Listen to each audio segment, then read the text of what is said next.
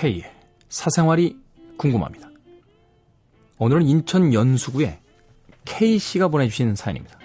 안녕하세요, K. 어느덧 한 것도 없이 나이만 먹은 20대 중반 김땡입니다. 20대 중반에 뭘 해요? 부쩍 라디오 정말 정말 잘 듣고 있습니다. 빠졌습니다. 지난번에 본방 사수로 들으면서 문자 보냈었는데 안 읽어주시더라고요. 라디오에 문자 소개되는 거 되게 힘든 게 사실인데 왜 유난히 서운하죠? 하하하. 성격이 꽤 화통하신 분이군요. 네. 다름이 아니라 제가 영국에서 1년 장기 봉사 활동을 하고 돌아왔습니다. 그런데 한국에 돌아오니까 외국으로 가기 전에는 대수롭지 않게 여겼던 제 자신에 대해 알게 됐어요. 저는 얼굴이 못난 편은 절대 아닙니다. 인상이 좋아서요. 예쁘다는 소리도 많이 들어봤고 날씬한 편이고 키도 딱 평균입니다. 그런데 한국에 돌아오니 사람들이 외적인 부분에 대해 얘기하는 것 때문에 진절머리가 납니다. 저는 원래 쇼핑을 하지 않아요. 입던 옷만 입고요. 옷을 딱히 사지 않아도 저는 언니들이 두 명이라 언니들이 5년 신나게 입고 저한테 버립니다. 그럼 그거 입으면 돼서 옷 안 사도 돼요. 하지만 친구들은 저만 보면 왜 그런 옷을 입고 다니냐고 합니다. 5년 전에 유행했던 거라고요. 청바지 색깔도 몇 년 전에 유행했던 거다. 라고 하고요. 운동화도 신고 나가면 요즘 누가 그거 신냐고 합니다. 그런 말을 들을 때마다 아주 그냥 미칠 것 같아요. 옷과 신발은 깨끗하게 신고 다니면 되는 거 아닌가요? 그것 때문에 너무 스트레스를 받아 쇼핑을 하러 가보기도 했습니다. 갔더니요. 도대체 내 눈에 보이는 건 이게 이쁜데 다른 사람도 이걸 예쁘다 생각하나? 하는 생각에 옷을 고르지도 못하겠더라고요. 그리고 머리 스타일도 그래요. 긴 머리였는데 머리 감기가 너무 귀찮아 아주 짧은 단발로 잘랐습니다. 친구들은 제 머리를 보면서 얼굴이 작은데 더 작아 보인다, 어깨가 좀 넓어 보인다, 너무 짧아서 남자 같다 등등의 이야기를 합니다. 아니 얼굴이 작든 어깨가 넓든 그냥 사람처럼 보이면 되는 거 아닌가요? 화장도 안 하고 다니는데요. 화장 안 하는 것 가지고도 엄청 혼을 내요. 나이가 적은 나이가 아닌데 왜 화장을 안 하고 다니냐? 그래서 예의상 비비크림 바르고 나왔더니 눈썹 모양은 또 왜 그러냐? 아이라인은 왜 안 그리냐? 여자는 마스카라를 꼭 해야 한다. 등등등. 저는 편한 패션을 추구하고 화장을 했을 때 피부나 얼굴이 부자연스러운 게 이상해서 화장하기 싫어요. 한국 여자들, 날씬한 여자들도 다이어트 한다고 매일 그 얘기하는데 도대체 날씬한 사람들이 왜 더 살을 빼려고 하는지도 이해가 가질 않고요. 도대체 왜 그러는 걸까요? 왜 그리고 그들은 저도 똑같이 그들과 같은 사람들로 만들려고 하는 걸까요? 정말 요즘은 어떻게 여자들은 머리도 예쁘게 하고 화장품도 종류별로 다 사놓고 귀걸이, 목걸이, 반지도 부지런히 사고 옷도 최신 유행으로 잘 사놓고 심지어 손톱, 발톱까지 신경 쓰는 걸 보면 우와 정말 대단하다 싶기도 하고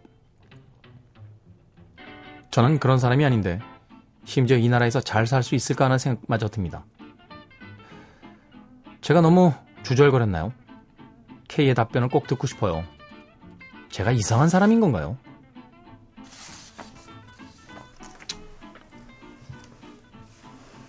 우리나라 진짜 왜 그러죠?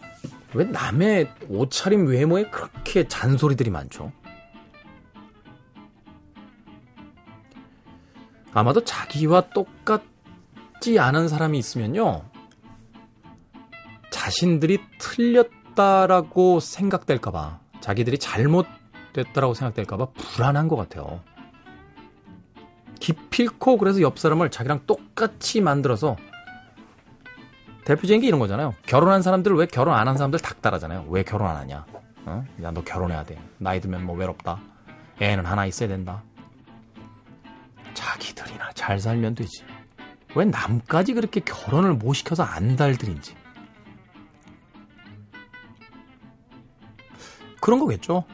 나는 결혼해서 아이 낳고 있는데 쟤는 혼자서 살아가는 걸 보면 혹시 저렇게 살았어야 되는 거 아닌가? 뭐 이런 불안감 같은 거. 뭐 100% 다는 아니겠습니다만 저는 분명 그런 게 있다라고 생각이 돼요. 근데요, 이 사회의 어떤 흐름이라는 게 정말 어마어마한 폭력 같은 느낌도 있습니다. 최근에 보고 있는 책에서 그런 이야기를 하더군요. 모두가 스마트폰과 휴대폰을 갖게 되면서 휴대폰을 안 가질 수가 없게 되는 거예요. 말하자면 저는 아 난 휴대폰 이제 싫어 휴대폰 없앨래 라고 하면 그게 나 혼자만의 의지로 안 된다는 거죠. 야, 그놈은 휴대폰도 없냐? 야, 너 연락 어떻게 하라고 휴대폰을 안 사는 거야? 지들이 사주나? 예? 그것도 아니면서, 요금도 내주는 것도 아니면서. 기술의 발전이 사람들을 이상한 식으로 그 강제한다는 거죠. 왜 모바일 오피스라는 이야기 가끔 들으시죠? 컴퓨터가 처음 나왔을 때 그런 이야기들이 있었다는 거예요. 이제 사람들이 옛날만큼 일을 많이 안 해도 될 거다. 컴퓨터가 다 해주니까. 그리고 이제 집에서도 근무를 할 수 있게 되니까 굳이 회사에 나올 필요도 없을 거다. 한마디로 편해질 거다. 근데 지금 그렇게 됐나요? 아니죠.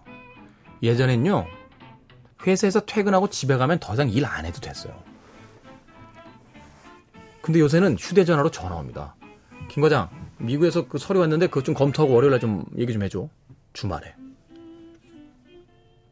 봐야 되잖아, 그럼. 전 이메일 없는데요. 이렇게 얘기하면 이 사람이 지금 제정신이야? 이런 얘기 안 돌아오겠어요? 심지어는 어디 이동 중인 차 안에서도 휴대폰 가지고 계속 일해요. 친구들하고 여행을 가면 휴가지까지 노트북 가져와서 일합니다.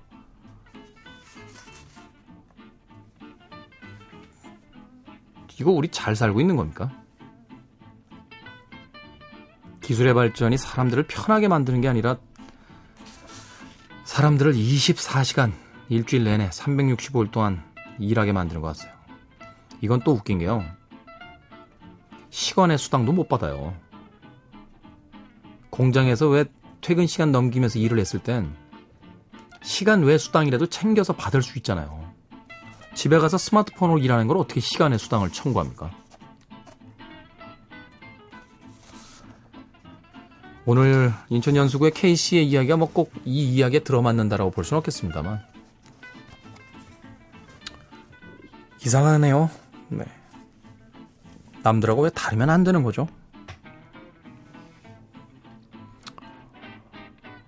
모르겠다.